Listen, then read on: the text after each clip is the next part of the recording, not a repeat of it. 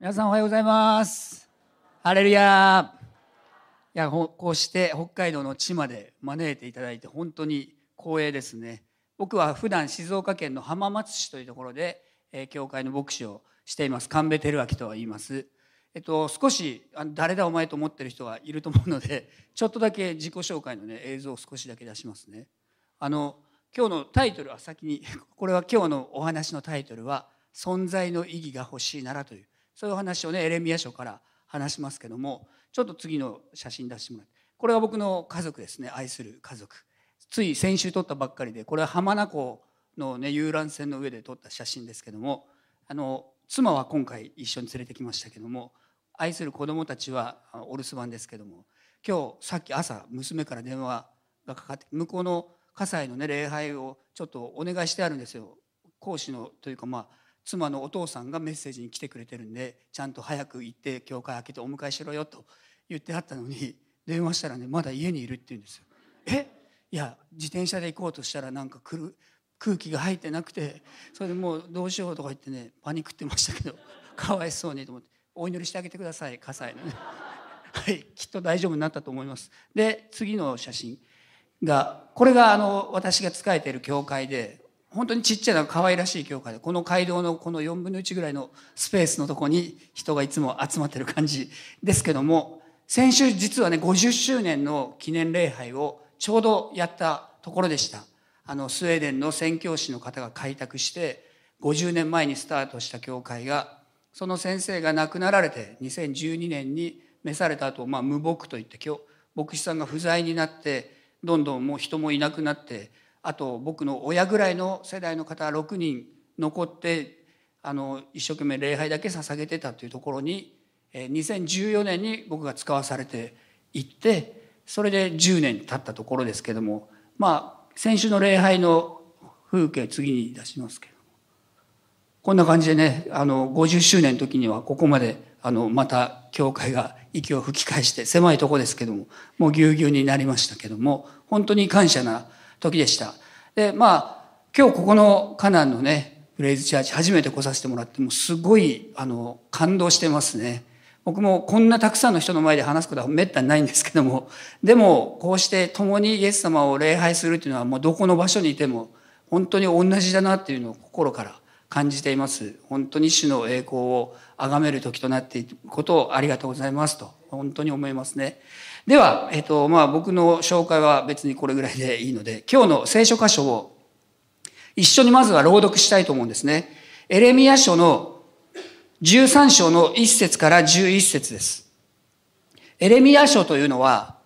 もう皆さんご存知かもしれませんけども、まあ、旧約聖書にあって預言者エレミヤがまあ書いたと言われる箇所ですね。涙の預言者と呼ばれた人です。なんで涙の預言者と呼ばれるかというとみんなが全然話を聞いてくれなかったから本当に悲しい思いばっかりしてた。そういう人なんですよ。当時イスラエルの国にはもう激動の時代でこう南北に分裂した後どんどん外国が攻めてきて北イスラエルが先にアッシリアによって滅ぼされてかろうじて国を保ってた南ユダもついにバビロンによって滅ぼされようとしていた。そういう時に活躍したのがエレミヤさんですね彼は一生懸命みんなにこう警告したわけですよこのままだったら国が滅びちゃうから頼むから言うこと聞いてくれと。でも聞いてくれなくて、もう泣きながら活動したそんな人です。で、ついに彼の活動している時代に、実際にバビロン捕囚が起こる。で、その時代にぴったり重なった人ですから、涙の預言者。で、今日の聖書箇所は、そのエレミヤさんが神様から非常にユニークな、まあ、レッスンを受けた、そんなストーリーが載っている場所です。13章の1節から11節を一緒にね、読みたいと思いますので、ぜひ、あの、朗読して、皆さんも声に出して、ちょっと読んでみましょう。じゃあ、3、はい。主は私にこう言われた。行って雨布の帯を買い、それを腰に締めよ。水の中に入れてはならない。私は主の言葉の通り、帯を買って腰に締めた。再び次のような主の言葉が私にあった。あなたが買って腰につけているその帯を取り、ユーフラテス川に行って、そこの岩の割れ目にそれを隠せ。そこで主が私に命じられた通り、私は行って、それをユーフラテス川のほとりに隠した。多くの日を経て、主は私に言われた。さあ、ユーフラテス川へ行き、私が隠せとあなたに命じたあの帯を取り出せ。私はユーフラテス川に行って掘り、隠した場所から帯を取り出した。すると見よ、その帯はボロボロになって何の役にも立たなくなっていた。すると私に次のような主の言葉があった。主はこう言われた。私はこのようにユダとエルサレムの大きな誇りをボロボロにする。私の言葉に聞くことを拒み、その堅くな心のままに他の神々に従って歩んで、それらに仕え、それらを拝むこの悪しき民は何の役にも立たないこの帯のようになる。帯が人の腰につけられるように、私はイスラエルの前科とユダの前科を私につけた。主の言葉。それは彼らが私の民となり、名声となり、栄誉となり、栄となるためだった。しかし彼らは私に聞き従わなかったのだ。アメン。お祈りをいたします。天の父なる神様、この朝、御言葉が開かれました。主よあなたがお一人お一人に必要なことを今日聖書を通して語りかけてください。聞いているお一人お一人の心をあなたが柔らかくしてくださって、その心に御言葉の種がしっかりと根を張り、30倍、60倍、100倍の実を結ぶものとして祝福してください。語るものを十字架の父によって清めてくださって、主の御言葉をまっすぐに大胆に分かりやすく伝えることができるように助けてください。愛する主イエス様のお名前によってお祈りいたします。アメン。最初に昨日もセミナーで紹介した絵をちょっと出すんですけども、これ、ゴーギャンという人が描いた有名な絵です。我々はどこから来たのか、我々は何者か、我々はどこへ行くのかという、こういうタイトルの絵です。ゴーギャンはすごく有名な画家ですから皆さんも聞いたことあると思いますけども、彼の作品の中でも最も有名なものの一つがこの絵ですね。彼はこの作品を描く直前に愛する娘アリーヌ、それを亡くしてしまいました。死んでしまった。そして借金を抱えて住んでいた家から立ち退きを余儀なくされた上、なんと健康も同時に害して病気になってしまった。本当に失意のどん底にありました。そんな中で彼はもう人生をかけてその問い自分の心にあるその思いをこの作品に描いたとされていますそして彼はなんとこの作品を完成させて間もなく死のうとして自殺未遂を図ったわけです。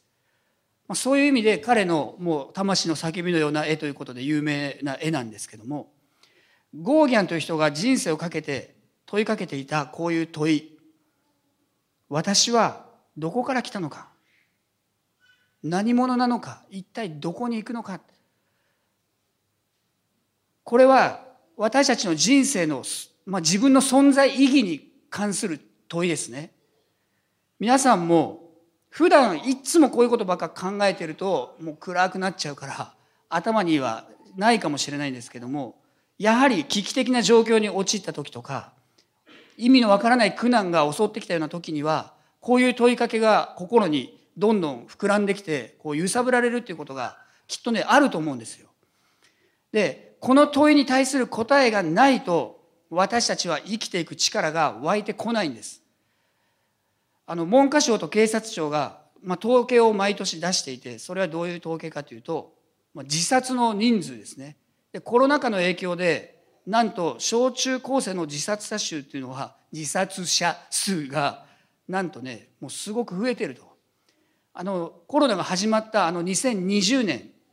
その時は499人。小学生が14人中学生が146人高校生は339人も。でこれが当時東京とって過去最高だったそうですね。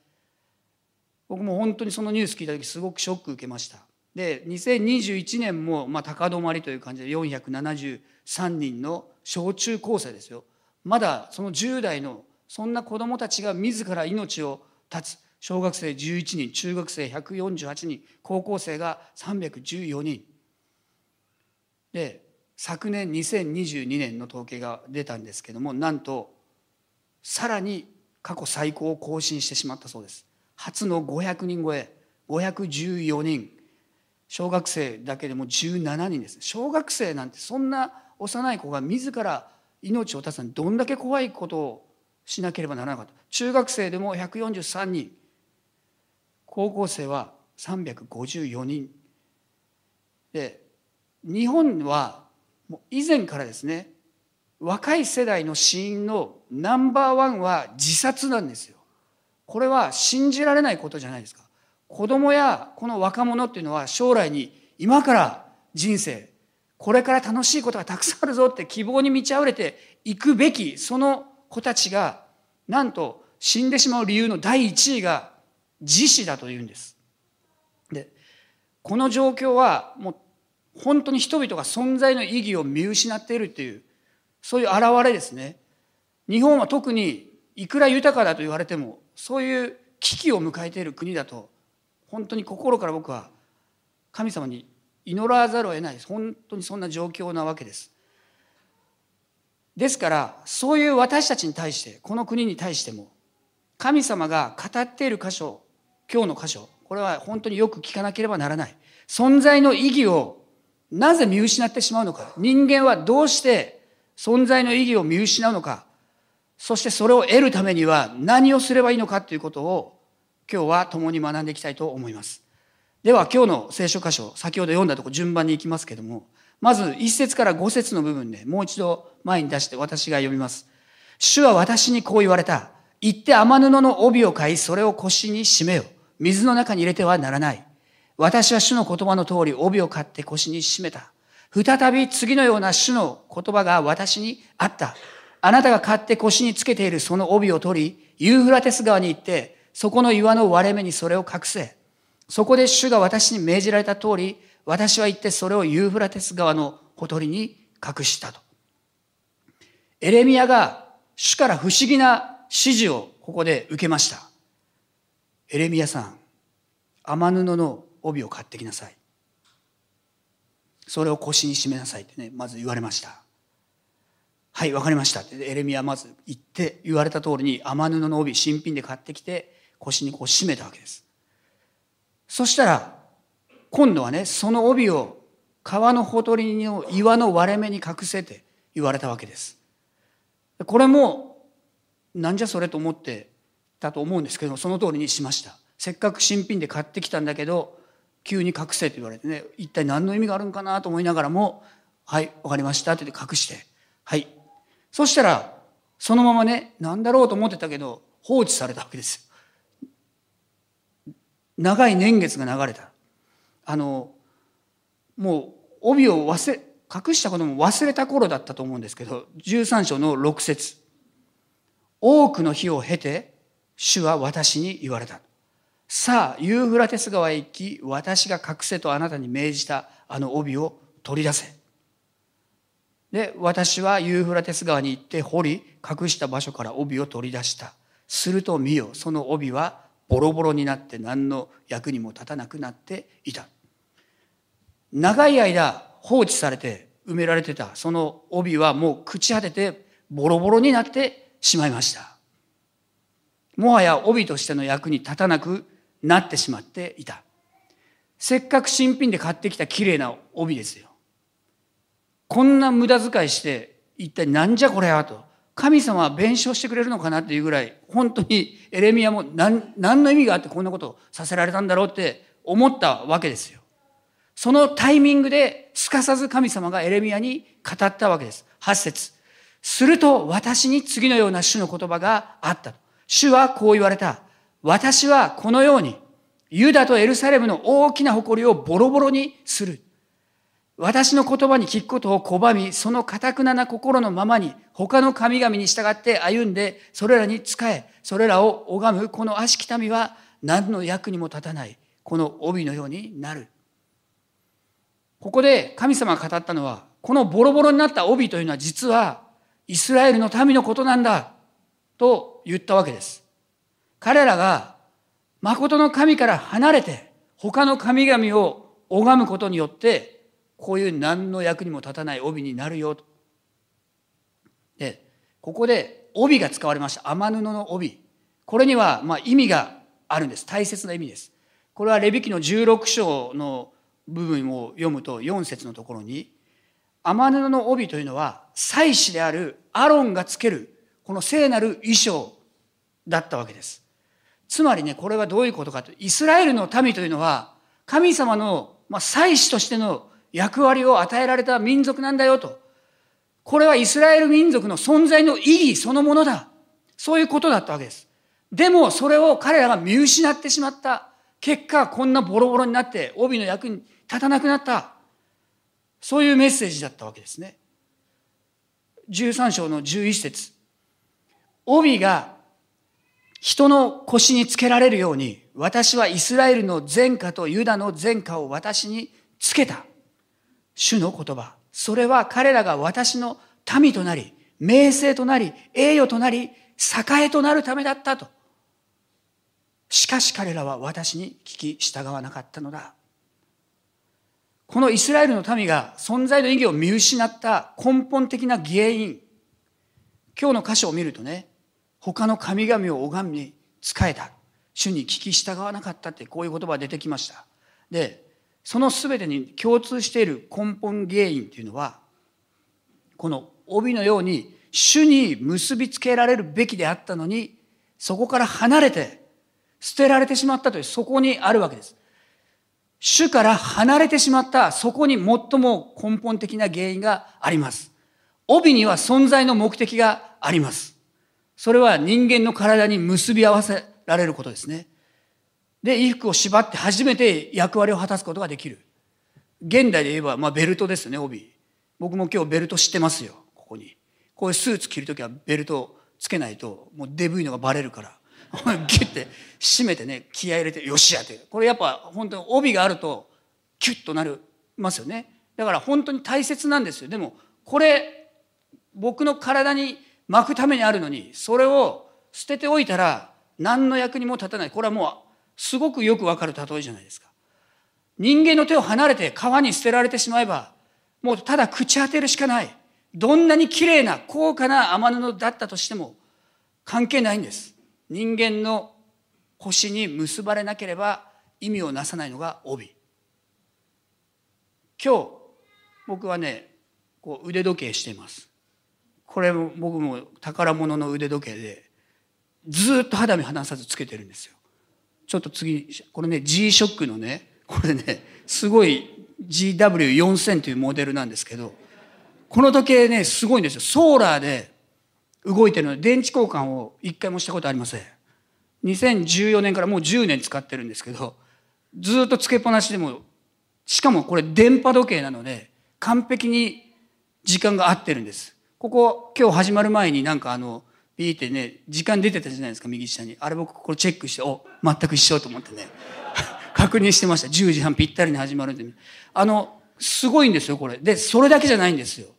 これはあのね対衝撃構造、対遠心重力性能、対振動構造っていうトリプルレジストっていうのが入ってて、なんと、もちろんね、20気圧防水で水の中でも動く。しかも、そういう戦闘機の乗った時の G にも耐えられるんですよ。戦闘機ですよ。乗ったことないけど。それでも、あの、壊れない。絶対狂わないっていう。すごい、こんなもの。これはね、僕がね、大学時代にずっとお世話になった恩師の牧師さんがいて、あの、さっき50周年の写真見せて、あそこに講師で呼んだんですけど、その、細田祐介先生って言って、長野県の駒ヶ根ってとこで牧師をしてる。その細田先生が僕が牧師に就任した時あの火災教会に行った時にお祝いだっつってこの時計をねプレゼントしてくれました。すごい嬉しくてね牧師っていうのは時間が大事だからこれ つけとけと。長いメッセージするとみんな恵まれなくなるから ちゃんと時計をよく見て話すように。でねあそうかと思ってこれだからずっとつけてるんです。本当に肌身離さずずっとつけてます。温泉入る時もつけてても平気だからそのまま入って一緒に洗ってね。寝る時もつけてるしずっとつけてる。もうそんなの邪魔じゃないと思うかもしれないけどもう体の一部みたいな。でもねこんないい時計でもいいですか？これ僕の手から離れてですよ。川のほとりに捨てられたらどうなるか。正確に時を刻み続けることはできます。川の中に落ちて水の中でもきっと頑張って動いている。でも意味がなくなるですねこれは。僕の手にちゃんと結ばれてこそその意味を発揮できるんだどんなに素晴らしい能力がある人間でもすごい優秀な人だったとしてもその存在の意義を本当に全うしたかったら作り主のもとに結び合わせられなければダメです。これはもう絶対な大事なこと。だから帯にしろ時計にしろ人間が作ったんだったらそれは人間のために存在している。私たち人間にも存在の意義はあります。昨日もお話ししたんですけども、この世界偶然に存在してるんじゃない。私たち一人一人は意味もなく、ただここに偶然存在しているようなそんな存在ではなくて、聖書ははっきりと神様が私たちを作ったと、愛していると、そういうふうに語ってるんですね。だから、その神様にしっかりと私たちが結び合わせられることが一番大事です。その時に初めてあなたが作られた存在の意義を100%全うできます。で、そ、そこから離れているその状態でどれほど頑張ってそれを求めても人生の意味は何かって言って一生懸命例えば一人旅でインドに行ってみたと。ダメですよ。神様から離れていたらそれは意味は見つからない。あなたを作った方のもとにしっかりと結び合わされてください。それが大事なんだ。と今日のお話はそのことを教えていますイスラエルの民族が本当にここですごく辛い思いをしましたその後実際にバビロン王将になったしかし、神様はイスラエルの民を捨てていなかった。その後、もう一度帰ってきて国を再建します。しかしその後ね、またあのイエス様の時代の後、ローマ帝国によって滅ぼされて、世界中に離散して、で、今もね、ニュースでイスラエルのニュース見るじゃないですか。本当に胸が痛い、恐ろしい、今はもう反ユダヤ主義というようなね、ものがどんどん広がって、あのハマスってとんでもないテロリストがあんなふうに攻撃をしてですよ自衛のために戦ってもイスラエルがもう常に悪者という感じでもうみんなの嫌われ者みたいなふうにメディアでもどんどん報道されていますよねでも彼らはそうやってそのままで終わることはないですよ。神様が必ず彼らをもう一度結び合わせてその存在の意味を見つけることができる。それは聖書がね約束しているストーリーですね。そこに向かっていくと僕は信じてますけども。同じように私たちもみんな神によって作られた存在ですから。そのように神様のもとに帰ることさえできれば必ずその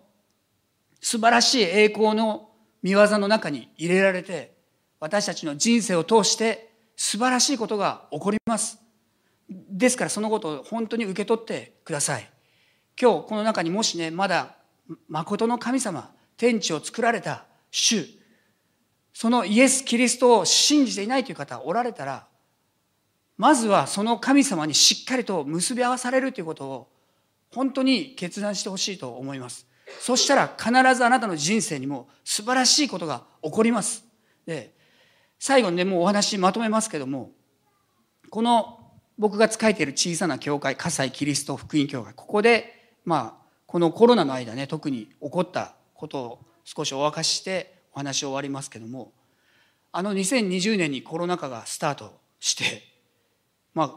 実際教会の存在意義がまあ問われた時代と言ってもいいんですよ。ここもきっとね大変なこといろいろあったと思いますね。日本中でね教会でもう集まれないとかいうことになりましたね。でまあ一気にオンラインがこう発達してそういうふうにまあ配信をしたりしてなんとかみんな家にいながら礼拝できるように。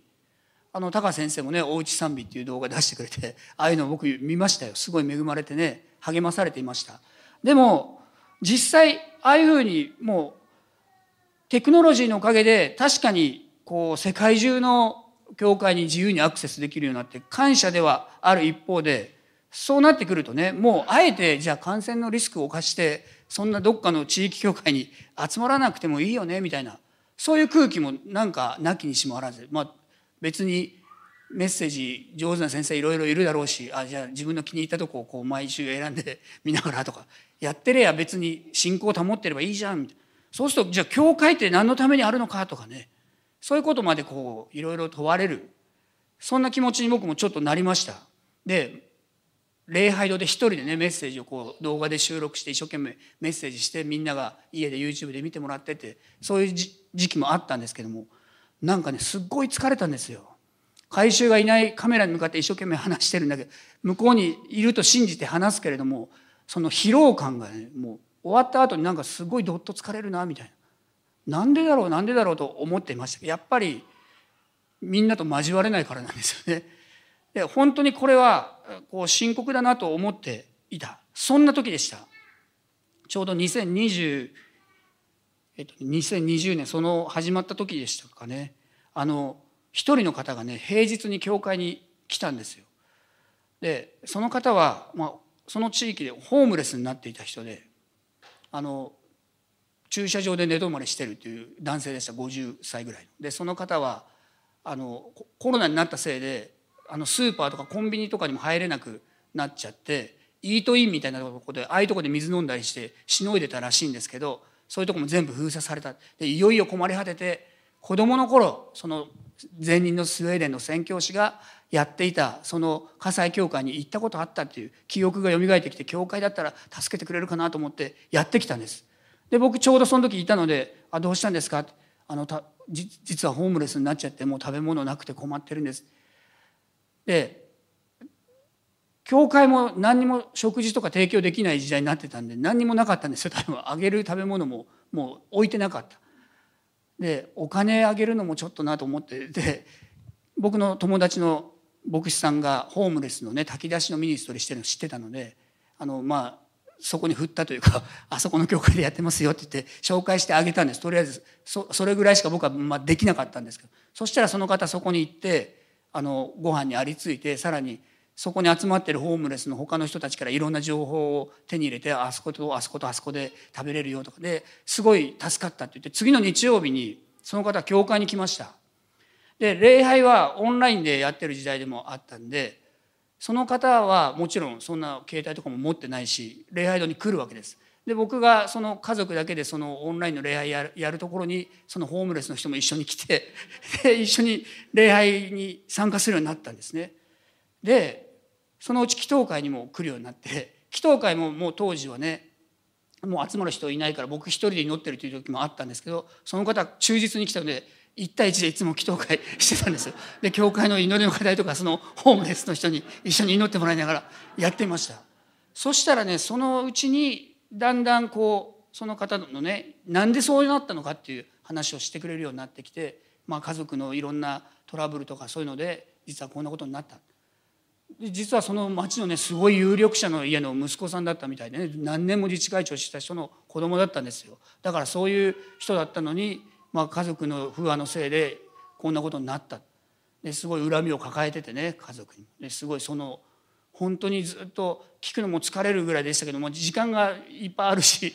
一対一でずっとそれ聞きながら関わっていく中でついにねその方がねイエス様信じて洗礼受けますってなって次の年2021年のイースターの時になんとね洗礼受けたんですよ。これその時の写真です。本当にね僕はねすごい感動しました。彼がまあコロナじゃなかったら教会に来なかった人なんですけどで僕が本当になんか虚しさを感じてた時に送られてきて彼と関わる中でその魂は救われたっていう時にすごく僕は励まされました。やっぱり教会は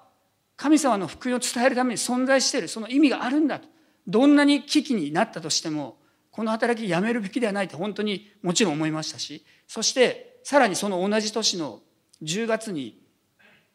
この教会で子ども食堂を始めるということになったんですよ子ども食堂ってご飯食べさせるじゃないですか。でコロナ禍の中に子ども食堂を始めるっていうのはちょっとそんなことできるわけないと僕は思ったんですけどこれもノンクリスチャンの人がねそのこの彼が洗礼を受けたとちょうど同じぐらいの時期にある時ね僕は地元で保護士っていう仕事をしてるんですけどその保護士の仲間の方が「神戸さん」って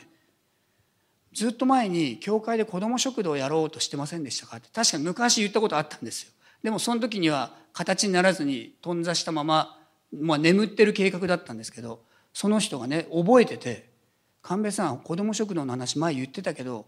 あれどうなりました?」私手伝いたいんで教会さんがやってくれたらあの何でも手伝いますよって言われたんですねでノンクリシャの人からそうやって言われてえいや今だって教会の食事も全部やめたしお茶すらもう出してなかったですねその時だからそんな時に人を集めてみんなで食べるってその本当に狭い街道なのでめちゃくちゃ密ですとか言われるしそこで仮に感染がバーってクラスターとかになったらどうしよう。最初の頃って大騒ぎしてましたよね。あそこでクラスターあそこでクラスター。で教会でそんなことやっちゃったらもう評判も何やってるんだって言われたらどうしようってその方が最初に来ちゃっていや無理だろうって僕は言われたけども思いました。でもまあ一人で勝手に決めるわけにはいかないと思って役員さんたちにね相談したんですよ。こういうふうに言われたんだけどどう思う？って。それは無理でしょうって言われると思って聞いたらやりましょうってね。役員さんたちの方が信仰的でねみんないやいいじゃないですか子ども食堂みたいな。それでマジかと思って。いやそう言われるともう止める理由ノンクリスチャンの人も応援してくれて教会のね人たちもやろうって言ってくれてる。じゃあやろうと思ってね。それでじゃあやると決めた途端にですよ。それも本当に不思議でしたけどあっという間にすごい支援がどんどん集まってきて最初その市議会議員さんとかがね来てくれてあの他の地域でやってる子ども食堂のその代表の人も連れてきてで社会福祉協議会のその担当の人も全部教会にじゃあちょっと伺いますからって言って向こうからやってきて施設をチェックしてあこれなら十分できますね。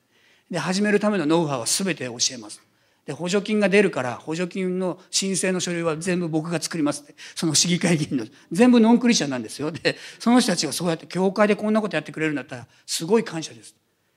でそのね最初の言い出しっぺの保護士さんがもうね民生委員とか地域の自治会とかに全部話をもう言いふらしちゃって僕が始める前に今度教会で子ども食堂やってくれるらしいよみたいなでもうねそしたら民生委員の会合に来てくださいって急に呼び出されて始めるんですかって説明してくださいとか、え えー、と思って、それで一生懸命、いや、こういう感じでやろうと思ってるんです。そしたらみんな、いいですね。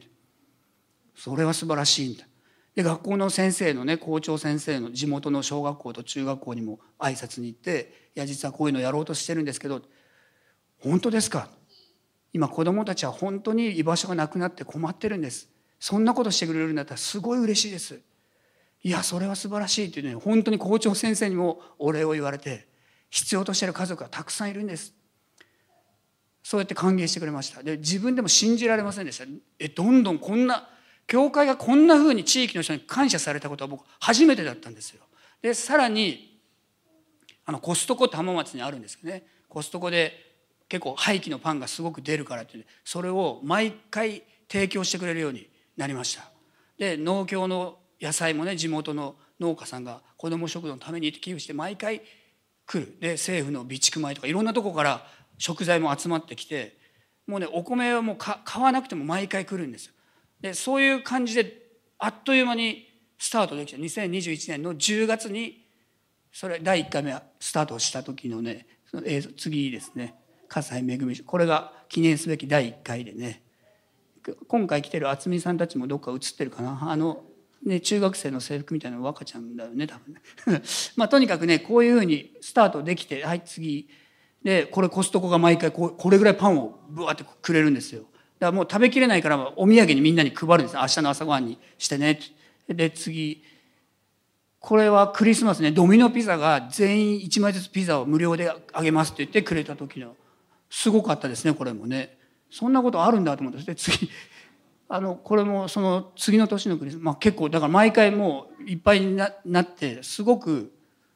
あのノンクリスチャンのね家族たくさん集まってきてみんなで教会でご飯を食べると。そんなことを毎月1回ですけどもしています。はい次は。あでこれはね100万人のクラシックライブこれもノンクリスチャンの団体ですけどそういうクラシックの生の演奏を子どもたちに無料で聴かせに行きますと。で子ども食堂とかに行きますよって言ってプロの音楽家の人が来てくれて演奏しに来てくれた時のですね。はい。でこれは先月ぐらいにね東京おもちゃ美術館というところからおもちゃ新品のすごいたくさん提供されておもちゃライブラリーといってその子ども食堂に来てるおも子どもたちにおもちゃをこうレンタルしてあげてっていうそういう働きにもなんか採用されましたって向こうからメールが来て。でこういうことがねずっと続いて今丸2年ちょうど経ちました。僕はもう本当にこんな風になると全く思ってなかったんですけどもでもコロナだからって言ってあれ全部ねいや無理無理無理無理そんなことしてたら何もこういうこと始まらなかったんです。でもやっぱり教会には存在意義があります。教会も神様によって建てられたものでその地域の祝福のためにその世の光地の塩となるために存在している。だからあ子供が先ほども言いました。希望を失ってコロナ禍でますます自殺してる。そんな時代にもし教会が希望を語らなければ一体誰が語るのかと本当に僕はこのことを通して深く教えられたんですね。だからどういう状況にあったとしても私たちにできることはあるし教会にできることはあるし私たち一人一人の存在にはそういう神様の期待がかけられているんです。このカナンプレイズチャーチ本当に素晴らしい教会だなとも改めて来てね思いました。礼拝しながら本当に神様を賛美することの喜びが湧き上がってきてもう涙が流れてくるような思いでしたね。あの高先生のこの作った賛美がね日本中の教会今も励ましていますよね。あの「リターン」っていう CD 僕も買ってね 早速礼拝の中で何曲も歌ってますけどね。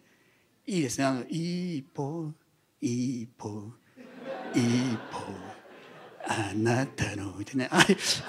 元へ すごいねなんか恵まれますよ。こうだからそういう存在意義があります。それぞれの教会に与えられた使命。でそのことをもって主の栄光が輝くその結果この日本の人たちにも素晴らしいことが起こると僕はね信じます。ぜひ皆さんも今日存在の意義をしっかりと受け取ってここから使わされていっていただきたいと心からお勧めします。ではお祈りします。ハレルヤ天の父なる神様あなたが私たちを作ってくださって本当に愛してその存在に意味と目的を与えてくださる方であることを心から感謝いたします。今日ここにおられるお一人お一人にも主が素晴らしい計画をすでに持っておられます。将来と希望を与えるためのものです。どうか今もしその将来が見えなくて心が塞いでいるそんな方がおられたらもう一度あなたがその方に触れてその心を引き上げてください。